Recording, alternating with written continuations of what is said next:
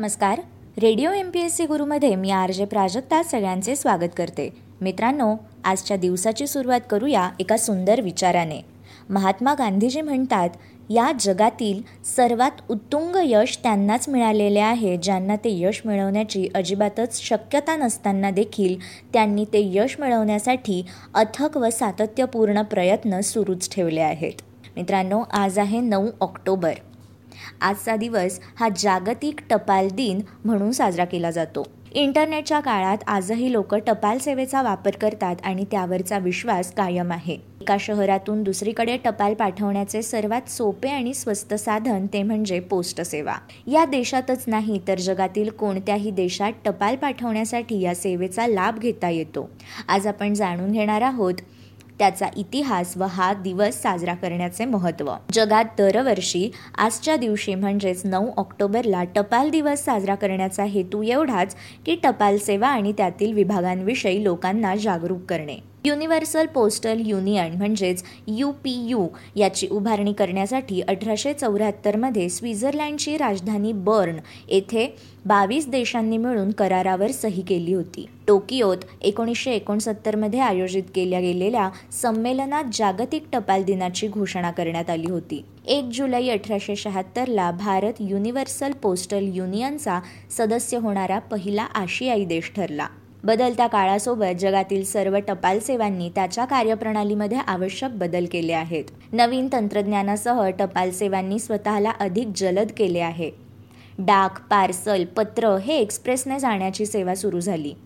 जवळपास वीस वर्षांपूर्वी या बदलावांना सुरुवात झाली आणि सर्वच स्तरावर तांत्रिक बदल करण्यात आले. आता ऑनलाईन पोस्टल देवाणघेवाणीवर लोकांचा विश्वास वाढला आहे.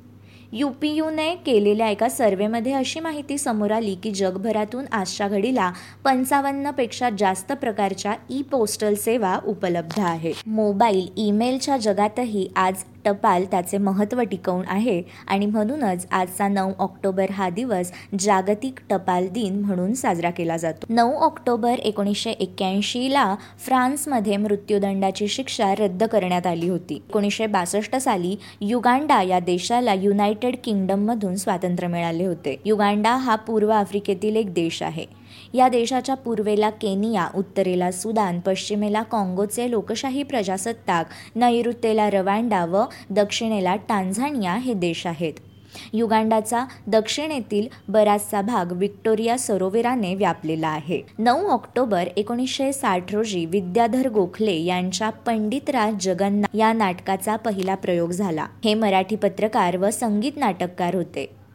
मराठी वर्तमानपत्र दैनिक लोकसत्ताचे ते संपादक होते. विद्याधर गोखले यांच्यावरील संस्कार हे पत्रकारितेसाठीच पोषक होते.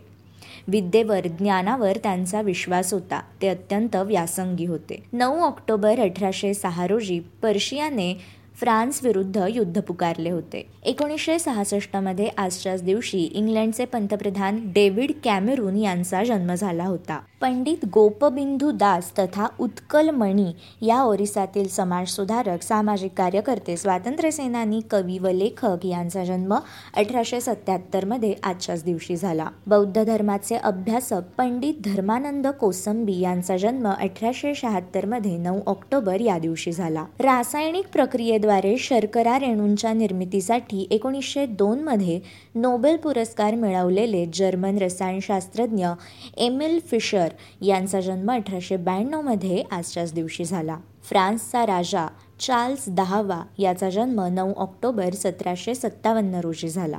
अनंत दामले तथा नूतन पेंढारकर यांचे निधन एकोणीसशे नव्याण्णवमध्ये नऊ ऑक्टोबर या दिवशी झाले. नारद मुनींच्या भूमिकेद्वारे नाट्यरसिकांच्या सदैव स्मरणात असलेले रंगभूमीवरील रंगकर्मी अनंत दामले हे अत्यंत लोकप्रिय नाट्यकलावंत होते. स्वातंत्र्यवीर सावरकरांनी त्यांच्या अभिनयावर खुश होऊन त्यांना नूतन पेंढारकर हे नाव प्रदान केले होते. आह अनाडी अनुराधा छाया सत्यकाम आनंद अभिमान गोलमाल यासारख्या गाजलेल्या चित्रपटांचे छायालेखक जयवंत पाठारे यांचे निधन एकोणीसशे अठ्ठ्याण्णवमध्ये आजच्याच दिवशी झाले. कथकली नर्तक गुरु गोपीनाथ यांचे निधन एकोणीसशे सत्त्याऐंशीमध्ये नऊ ऑक्टोबर या दिवशी झाले. हार्मोनियम वादक अभिनेते व संगीतकार गोविंदराव टेंबे यांचा स्मृती दिवस म्हणजे नऊ ऑक्टोबर एकोणीसशे पंचावन्न. हे नाट्यसंगीताचे पहिले शिल्पकार होते. तसेच पहिल्या बोलपटाचे ते संगीत दिग्दर्शकही होते. संगीत क्षेत्रातील संगीतकाचे प्रवर्तक संगीत क्षेत्रातील पहिले सौंदर्य मीमांसक तसेच अयोध्येचा राजा अग्निकंगण माया मश्चिंद्र हे त्यांचे गाजलेले चित्रपट होते. हार्मोनियम या साथीच्या वाद्याला त्यांनी स्वतंत्र वाद्याची प्रतिष्ठा प्राप्त करून दिली. बालवाङ्मयकार विनायक कोंडदेव ओक यांचे निधन एकोणीसशे चौदामध्ये आजच्याच दिवशी झाले. त्यांनी मुलांसाठी बालबोध हे मासिक काढून त्यांनी चरित्रे कविता निबंध शास्त्रीय विषयांवरील लेख इत्यादी लेखन केले. व मराठी बालवाङ्मयाचा पाया विनायक कोंडदेव ओक यांनी घातला होता. त्यांची सुमारे पन्नास पुस्तके प्रसिद्ध आहेत. सहज सोपी भाषा हे त्यांचे वैशिष्ट्य होते. पत्रकार समाजसुधारक व इतिहासकार राव बहादूर गोपाळ हरी देशमुख उर्फ लोकहितवादी. यांचा स्मृती दिवस म्हणजे नऊ ऑक्टोबर अठराशे ब्याण्णव. अठराशे अठ्ठेचाळीस ते अठराशे पन्नास या काळात प्रभाकर या साप्ताहिकातून त्यांनी शतपत्रांचे लेखन केले. स्त्रियांचा कोंडमारा करणाऱ्या रूढींवर त्यांनी प्रहार केला. त्यांनी त्रेचाळीस मराठी ग्रंथ लिहिले. लक्ष्मी ज्ञान हा त्यांचा ग्रंथ अर्थशास्त्रावरील पहिला मराठी ग्रंथ आहे. मित्रांनो हे होते आजचे दिनविशेष.